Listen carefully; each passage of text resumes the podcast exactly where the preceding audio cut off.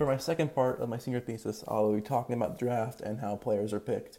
There are other ways for people to join the NFL, but it's mainly the draft, and I will not be focusing on other things like trading. Something that I found that was interesting while researching this was that 1 million high school students participate in football annually, according to the National Federation of State High School Associations, and only a few of those, only 1 in 17, will even play college football. It's an even longer shot that a high school player will actually play for an NFL team. Only 1 in 50 college football seniors are drafted by an NFL team, according to the National Collegiate Athletic Association. That means that just one that just means that 9 in 10,000 or 0.09% of high school senior football players eventually are drafted into the NFL. Teams can draft almost anyone they want. An example that I found was that in 1984, the Dallas Cowboys drafted an Olympic gold medalist Carl Lewis and Bob Hayes in 1964. While Bob Hayes did choose to take the ball and join football, Carl Lewis decided to stay in the Olympics and keep training to get more gold medals. While athletes from other sports are sometimes drafted, the majority of them are those who have played college football. One of the few draft rules is that underclass players are prohibited from entering the draft until three college football seasons have passed since their high school graduation. This means that almost all freshmen and some sophomores cannot be drafted. So, really, if you want to join the NFL and you have to train hard and play play football throughout your high school career and then the first three years, or at least the first two years of your college career. The deadline for underclassmen which is sophomores and juniors, to declare themselves el- eligible for the NFL draft is in January. Once a player declares for the draft, they forego their remaining eligibility to play college football, which means that once they declare for the draft, they cannot return to college.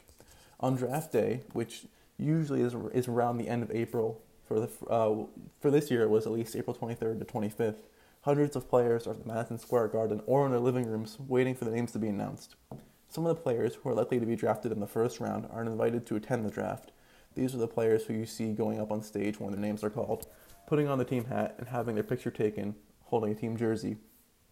When it comes to the draft, a lot of players are picked um, over multiple rounds, and not all of them are invited to attend the event, so a lot of them will stay home and watch it on TV to hear their name being called. But some of the more famous ones, or some of the ones who are believed to be picked first for certain teams, will be invited to hear their name called up and physically be there to accept joining the team. These first round players wait backstage in the green room with their family and friends, along with their agents.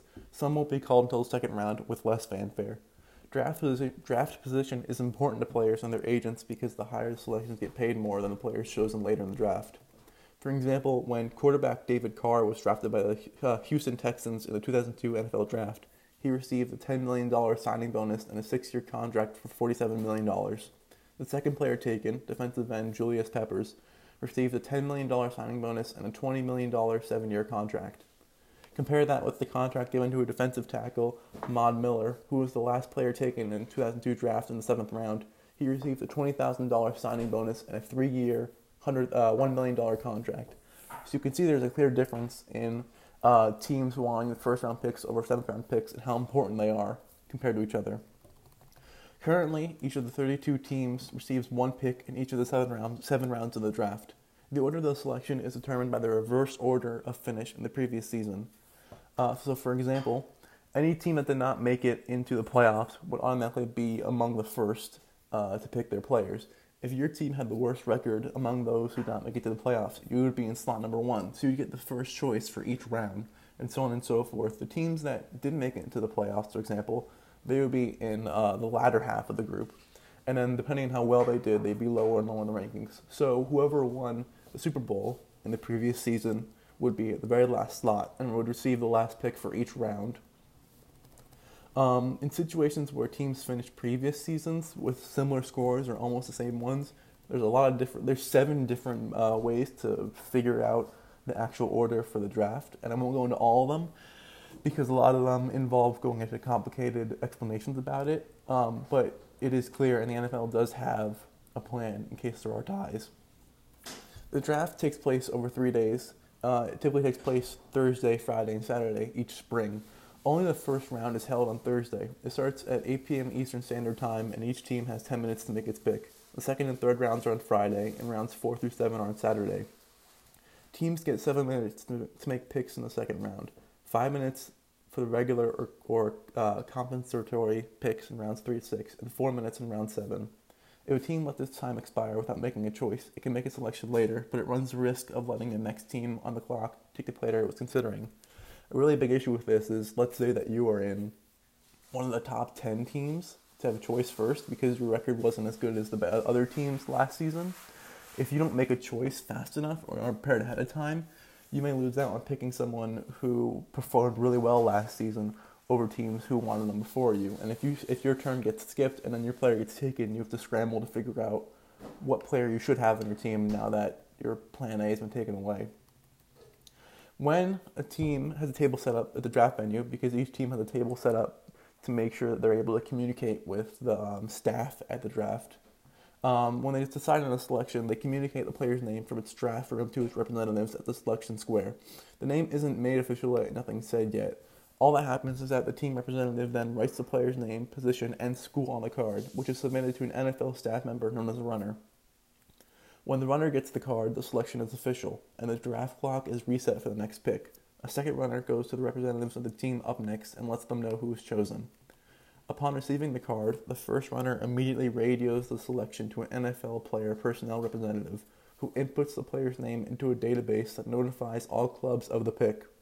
The runner also walks the card to the head of the table, where it's given to Ken Fiore, Vice President of Player Personnel. Fiore reviews the name for accuracy and records the pick. He then shares the name with NFL's broadcast partners, the commissioner, and other league or team representatives so they can announce the pick. Once teams are assigned their draft positions, each pick is an asset. It's up to the club's executives to either select a player or trade them to pick another team to improve its position in the current or future drafts. Teams may negotiate trades at any time before and during the draft and can swap draft picks or current NFL players to whom they hold the rights. When teams agree to true a trade during the draft, both clubs call the head table, where Fiore and staff monitor the league's phones. Each team must relay the same trade information to the league to have the trade approved. Once a trade is approved, a player personnel representative gives the details to the league's broadcast partners to all 32 teams. A league official announces the trade in the draft venue for media and fans. So a lot of the work that goes into picking players happens behind the scenes, and even though we hear the teams pick them for a very brief second, a lot of effort is placed into picking the right players for each team, as each team needs to have certain team uh, team players that they believe will work together and have harmony when playing the game. Like I said, there are other ways for uh, teams to pick players for the draft, and I will go into that briefly. Um, but it won't be as complicated as things like the um, the draft because there aren't as many rules to it, and it's not as complicated as there isn't as there isn't a seven round system in other ways like there is for the draft.